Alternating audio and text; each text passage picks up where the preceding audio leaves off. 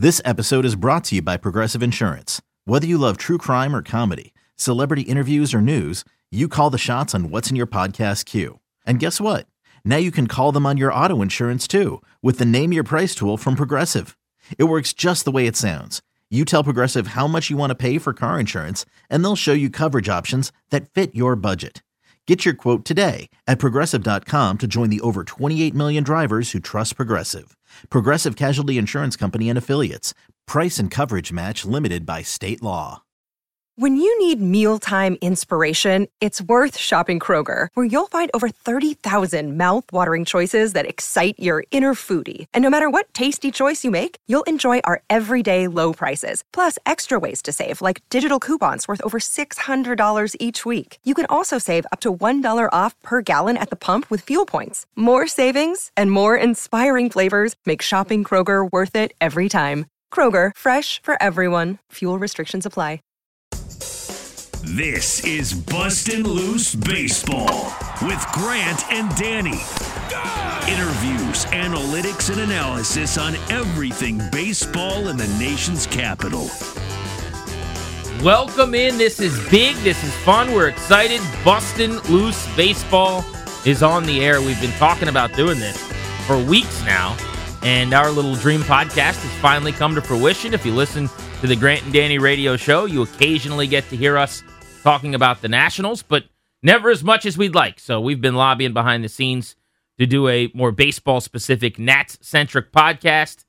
And this is what we've come up with Bustin' Loose Baseball. meeting the ones of people's demands that we do something more Nats related outside of the normal, hey, when there's Nats news, a free agent signing, or things in the offseason, or any kind of major trade deadline stuff, sneaking it in. And it's, you know, listen, this is not the greatest year probably to start a Nats specific podcast as the team is kind of struggling out the gate and is in full on rebuild A lot mode. of But joning, by the way, when I announced the podcast. Like, what a great time to, to get Nats content. Well, look, I mean, they're still playing. If you're like me and Danny, you're still watching the game. yeah, I mean, you don't turn off the valve because they're bad. I mean, people do still enjoy this team. I'm at the ballpark twice a homestand. A lot of you guys are still living and dying with every pitch, which means you're dying a lot. Yeah, and there's and that well said by you. There's plenty to, to, to chew on here, especially for baseball nerds like us, because we can find excitement. Having you know both grown up as Orioles fans, you often have to find excitement that has nothing to do with winning and having more runs at the end of a, at the end of a game, or at the end of a homestand, or at the end of a season. You're figuring things out to be excited about, and there is some things. There are some things to be excited about uh, with the Nationals. Every fifth day, when when Josiah Gray throws, that's exciting. He's good. He's having a nice campaign. Some of the young players in this organization, even guys up at the major league level, Keibert Ruiz has held his own. The game is not too fast for him. He hit his home run, first home run here over this past weekend. There's things that you look for where you go, you squint, you can kind of see it a little bit down the line, all the way back in 2009, 2010, watching some of the young bucks, the Ian Desmonds, the Jordan Zimmermans, some of these guys that were going to become mainstays for a team that had an excellent decade that just wound up. You could sort of see some of the building blocks again, and that's fun for us. Yeah, so I guess if, if you're stumbling across this podcast by way of some weird search that you did on some uh, podcast home and you're not familiar with Grant or Danny or the uh, radio show, that was weird because I just did a third person bit. I meant to say If you don't know Grant, Yeah. I meant to say if you're not familiar with Grant and Danny as That's a Grant, by the way. which I'm allowed to say without it being really weird. I don't think I've ever spoken in the third person, so that was very, very Rickey Henderson. Danny thinks that was fun. right. If you are not familiar with our normal DC radio show, I'm Grant. He's Danny. Hi. Uh, we have been doing a show together in DC since we were paired together in a in a meeting that began at Hill Country Barbecue That's right. That's what happened. uh, in Washington D.C. back in 2000, end of 2013. We started our show January 6th, 2014, and we both love baseball. Danny played college ball at George Washington. In fact, Danny is a Hall of Famer oh, come on, stop. at the George Washington University. It's true. I think you hit 36 bolts in college. I did, yeah. Is that true? Is that I number I correct? think I think that's right. I meant to go one under so that you would have to correct me, just so it would sound better for everybody. Because I know you know the exact number, but 36, I think I've I now have memorized. Right, that's the number. and it's and it's always funny to bring up uh, in the sense that that's my best accomplishment 21 years ago. That's kind of hasn't really. That's a damn good accomplishment. No, it was pretty legit. It was fun. Me? I would love to freaking have 36 college bolts. I had a nice college career and have been washed up for a couple decades. And our producer on this podcast is Darius, who's going to be hanging with us, and you will hear plenty as well. So Darius is behind the scenes a lot on the G and D show, but he's got a mic and he's able to say whatever he wants whenever he wants on this show. I am, and as a Nationals fan, I'm pretty uh, happy and excited to be a part of this podcast here. So I thought it would be interesting, just because you and I are Nats fans. Like, Yep. don't, I'm I'm wearing Nats gear as we speak. Like you you are a Nationals baseball fan as well. But because we cover the game pretty analytically, I do a national show on MLB Network Radio. It's a little bit separated. Like when I'm there, I'm marking out. But I want to have Darius, who's a fan, who's watching the games, who doesn't necessarily have to flash the credential very often. He just sits in the crowd. I think it'll be good to have a fan representative so that when we get carried away here and go too crazy, uh, just analyzing things without our hearts, uh, that you can pull us back in as need be. Don't get me wrong, I get to flash a credential every now and then. You do love flashing a credential. It's pretty fun. How's your credential picture, by the way? Um, it's actually it's funny. It's a picture from when I was on the street team for 106.7 The Fan. I was uh, hanging with two Redskins cheerleaders in this picture. Uh, so it's just uh, it- like the Redskins cheerleaders are, Are cropped they out. in your credential picture? no, they're they're cropped Okay. out. They're cropped out, but that's where the picture is from. All right. Yeah. So how old is it? Because my credential Ooh. picture for the Nationals and my MLB rights holder credential is probably, I think I'm maybe 21, and I'm now 30. I'll be 34 this month. I mean, it's a very old picture. I got a 2009 picture, and that thing has been stretched and condensed and thinned out. There was one year it was very thin and long. It was like a praying mantis neck kind of a situation. And I'm not that. I'm stocky and gross and uh, you know rosy cheeked and uh, out of shape. And you don't need to know more information about it. But that there's there was remember the wide face year where the where the where the credentials were especially wide. Oh, of course. handful of years ago, and you're just like th- you're not doing me. My regular appearance doesn't do me any favors You're not helping. best case I'm a five in the right lighting. This makes me look like the slobbiest, grossest, absolute moose walking into this thing. Like, where's the buffet? It's so bad. Uh, I uh, yeah. I at some point I need to take a new picture, but it's just it's one of those things where at this point they don't even ask for a photo anymore. They don't. They've got the They- one. oh, they that's got it on file, Their yeah. stock photo that they just print year in and year out. So. Yeah, I gave my photo to them probably three years ago. I want to say the photo itself uh, was from 2016. So yeah, they just keep it on file and keep reusing it. I love it. All right, here's how this is going to work. Yes. So, Bustin' Loose Baseball, we're going to post on Monday nights and I believe on Wednesday nights or Thursday nights. What are we going to do, Darius? What's our second post? Because I think we'll do Wednesday night for Thursday, right? Uh, yeah, yeah, it, it, that seems about fair. Uh, you know, right before series starts or Yeah. or right before getaway day in those series. I feel like that lines up. You guys will be able to grab it on Monday night online, and then on Thursday night, or I should say Wednesday night, but all day Thursday. Um, so you can grab the podcast. We're gonna go twice a week. The way this is gonna work is it's gonna be interview intensive in some ways. We're gonna have some long form, great interviews with people within the organization, minor league prospects, interesting baseball people. This week, kicking things off, who better to talk to than Joe West? That then- Joe West, by the way. the same Joe West that you're thinking of. Uh, we have an interview with Joe West coming up in a few minutes, which you're definitely going to want to hear because it's just hilarious that it's Joe West, an umpire. When we we just hate everything about how Joe West operated and umpires as a general rule. Uh, so that's really really funny. And then later this week, episode two, we're going to be joined by Cole Henry, who is my favorite pitching prospect for the Nationals. Everybody loves Cade Cavalli as they should. He throws 100. I think Cole Henry's got a chance to be a star, though, number two type starter. Uh, he's been fantastic in the minor leagues. Nobody's hitting the guy. He's going to be on the show for episode two later this week. We uh, had a great conversation with him. He's hilarious, told some really funny stories. So it's going to be, I think, a lot of fun, but we'll take a deep dive too. We'll analyze and break down the Nats. We're going to talk about what's going on game in and game out, week in and week out on the field. But frankly, look, they've lost two thirds of the games they played. That's not necessarily going to change. They're gunning for a top five pick, very likely. The rebuild is on. So we're going to keep it loose and lively. Yeah, it, there's plenty of meat on the bone. Again, it's everything from prospects, as Grant kind of mentioned, to you know just kind of the Juan Soto chronicles. We're trying not to take it for granted. Watching every him compete and fight every pitch is a pleasure, and as long as it lasts here in Washington D.C., we'll certainly talk about that. We'll we'll talk about trade potential, sort of league trends at large, and how they kind of affect what's going on here in Washington. But you mentioned it. This is a longer form everything, right? When it comes to interviews, being able to ask guys things that, you know, it's not the normal seven to 10 minutes that you get on the radio of how you feeling, how you playing, you, this, is this good? Is this bad? What's it like? What did the manager say? You could sort of get into the day to day and and find out what the director of player development is actually doing. What's going on in the assistant GM's office, or what life is like for uh, one of the top prospects that's knocking on the door, which you'll find this week with, with Cole Henry of uh, of making the major leagues. I think there's again there's there's plenty of meat on the bone for us from a couple of baseball nerds. So let's get into the 2022 Nats before we set up our Joe West interview. They have played 30 games as we record this podcast on Monday afternoon. They're 10 and 20, and they are seven games out of the wild card and 10 games out of first place. Uh, those numbers are going to matter very little as the year goes on. Obviously, this is not a postseason built team. We knew that when they did very little this offseason. When you spend basically no money for the entire hiatus until you give 42 year old Nelson Cruz $12 million and you do nothing to upgrade your pitching staff uh, in your rotation and, you, and you're bringing in some flyer pitchers in your bullpen well, this is what you get. Uh, but they are 10 and 20. Only the Reds in the National League right now have a worse winning percentage than the Nationals at 333. If you look over to the American League, we're not the worst, baby. Here we go. The Detroit Tigers suck. They're 8 and 19. They have a 296 winning percentage despite some good things happening there where where Tarik Skubal is throwing the ball really well and Spencer Torkelson uh, has his first couple of home runs of the season. But the Nationals, Danny, outscored by 30 runs so far this year. They've lost 11 of 14 games at Nats Park. They've been actually much better on the road. Is this worse early than you expected it to be? Because we all knew by the end of the season it was going to get ugly.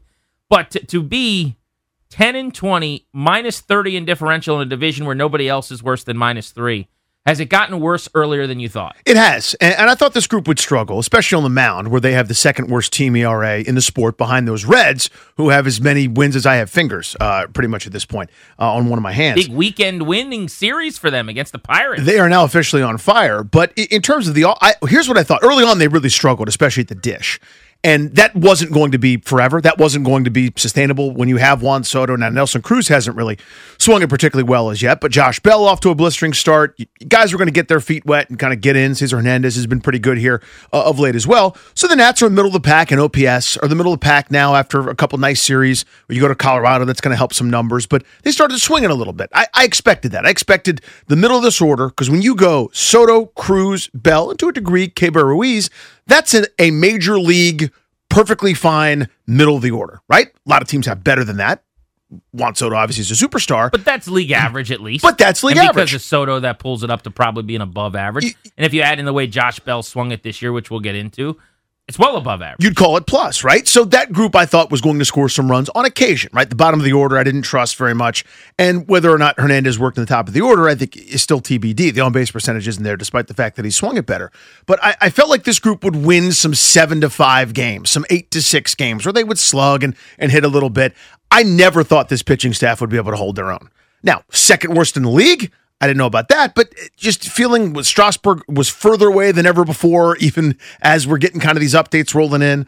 Didn't frankly trust Patrick Corbin to to get back to pre 2020 form, really that, that World Series run. You start to add it up, and you've got a team full of four and five and maybe six and seven starters going every fifth day. And that's not sustainable model at this point. Well, so let's just kind of run through what has been. We'll start in the rotation. Uh, Josiah Gray has by far been their best starter. Numbers show that 3.45 ERA, six starts. He's pitched 31 innings worth of ball. He's got 34 strikeouts and just 25 hits allowed. Pretty dominant at times. A 219 average against.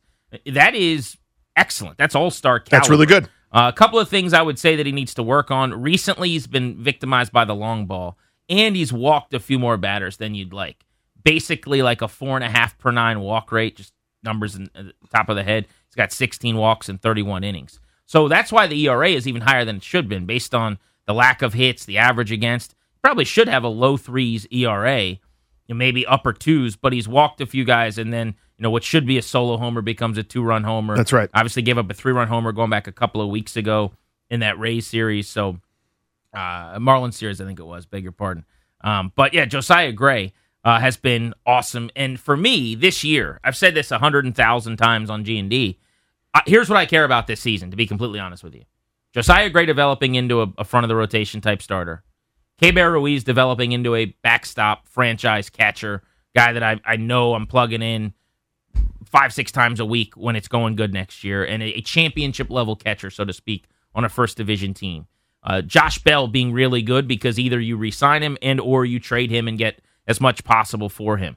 Uh, Nelson Cruz getting off to a faster start than he has, but picking it up now so that you can flip him for something that helps you in your minor league system, and then just getting to watch Juan Soto every day. And literally, that's kind of what I care about. There are some secondary, tertiary things like it'd be nice if Eric Fedde throws the ball pretty well, which he has this year. 3.9 ERA through six starts for him. He's got 26 Ks in 30 innings because he could be a, a back of the rotation starter when they're good again a couple years from now that you could keep around on the cheap, perhaps when he needs to be paid his second contract. But it's it's basically for me Josiah Gray, Keibert Ruiz, and the trade chips. That's the extent of what I really do care about because by and large most of the guys on this team are not going to be here in a couple years. I would maybe even add Joan Adon to that because I think Joan Adon, at his age, with his profile, has a chance to be a big league, middle of the rotation, maybe a fourth type starter for a long time. But there are only a handful of things in terms of players to monitor that I'm really all in on right now. The I, I echo, co-sign all of those. The two things I would add, storylines for me, are last chance for Victor Robles right? To to recapture the he was the once untouchable prospect in this organization that they would laugh people off the phone if they inquired about Victor Robles. And now, you know, how far the mighty have fallen there. And the second, honestly, is is the future of Stephen Strasburg. Again, we're talking about five more years of him under a massive contract. Do I ever get to see Stephen Strasburg be Stephen Strasburg again? The history of that thoracic outlet syndrome surgery is not great uh, in terms of guys coming back and regaining their their dominant selves. I, I, can't wait. I'm fascinated to see Stephen Strasburg again. But those things that you mentioned and and you know the, the last two I'd add are kind of those are my storylines here for the Nationals at this point. Davey has claimed that Patrick Corbin is back based on his last two starts. I don't believe that. I think it's been a long enough sample of kind of this is what he is. He was bad in 2020. He was bad in 2021. Mm-hmm. Now, Patrick Corbin was a hero in 2019 in a World Series MVP caliber performance. I mean, he was invaluable. They don't win a title without him. I am pro Patrick Corbin as a dude based on what he was to the Washington Nationals, and I am pro the acquisition because they don't win the championship, the only one they've ever had, if he's not here. But it is just what it is at this point. Six starts in, his ERA is over seven. Last couple times we've seen him, things are trending in the right direction, so you can give him some credit for that if you'd like. He's getting deeper into games. He threw eight innings of three run ball against the Rockies at Coors. Time before that, I actually sat right behind the screen as he threw two runs, six inning ball with eight strikeouts against the Marlins. It was the best he's been all year. But he's had some good starts against the Marlins. That's right. A couple of years ago, a complete game. Last year, first or second day of May, if you go back and look, he was nails against the Marlins, and everyone said he turned it around. And obviously, you know, he was quickly regressed. But in the rotation, I would say I'd rank effectiveness so far in this way: uh, Gray one, Fedde two. Yep. Adon probably third, even though he's got the huge ERA because he's had a couple of pretty good starts. Um, and then maybe Corbin four based on eating some innings. They've split the fifth role. Three starts for Josh Rogers, three starts for Aaron Sanchez. Rogers actually had better numbers in his three starts, went deeper into games and pitched better. But uh, they're taking a flyer on Sanchez, a former first round pick who was a Cy Young candidate at one point in time. Uh, and they're hoping they can turn the clock back on him. On Corbin specifically, um, the the the barrels that he finds at this stage of his career, hitters aren't are not intimidated. Hitters are not uncomfortable. The, the bat is a is a is a friendly one for for hitters. It seems at this point, when he has that slider working with the good bite and kind of goes towards the back foot, the way Randy Johnson was able to get guys kind of guessing on the inner half, where you they don't know if it's fastball or slider coming, and you get some bad swings and misses. I don't know how often that guy's going to materialize. Guys are spitting on that slider in the dirt. You look at hard hit percentage. He'd never been above 40 outside of his rookie year. And, you know, usually you can find him in the mid 30s. It hasn't been south of 40 over the last three seasons, continuing on even to this year. Barrel percentage, hard hit percentage, all those different measures that tell you hitters are comfortable right now uh, against Patrick Corbin. He was the most hit pitcher in baseball basically over the last couple of years. And uh, I, I, don't know if that's going to change. Uh, it's you know, he's never really been able to have that third pitch that kind of gets guys off that first look, struggles to locate to the arm side a little bit. So away from righties, inner third to left handed hitters. Hadn't mattered because that slider is so nasty that, that lefties have flailed at it. But you need to be able to pitch to both sides of the plate in this modern game of baseball as guys have really evolved. And, and now anything that's the slightest bit off the dish, the slightest bit up is taken as a personal affront and there are warnings and the benches might clear, etc. You've got to be able to command both sides of the plate maybe now more than ever, and he really struggles to do that. So let's talk offense for a second and run through some of the big bats in this lineup. Obviously, Juan Soto through 30 games is not off to the start any of us wanted. He does have six home runs, which is about where he should be. But he's got just eight driven in, uh, two RBI other than the home runs. Fluky. That has a lot more to do, honestly, with him not coming through with runners in scoring position than anything else at this point.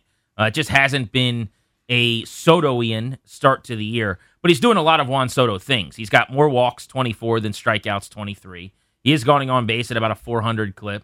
He's one of the league leaders in a few categories, including free passes. His 864 OPS is third on the team to Josh Bell, who's been marvelous, and Yadiel Hernandez, who's having an incredible beginning of the season.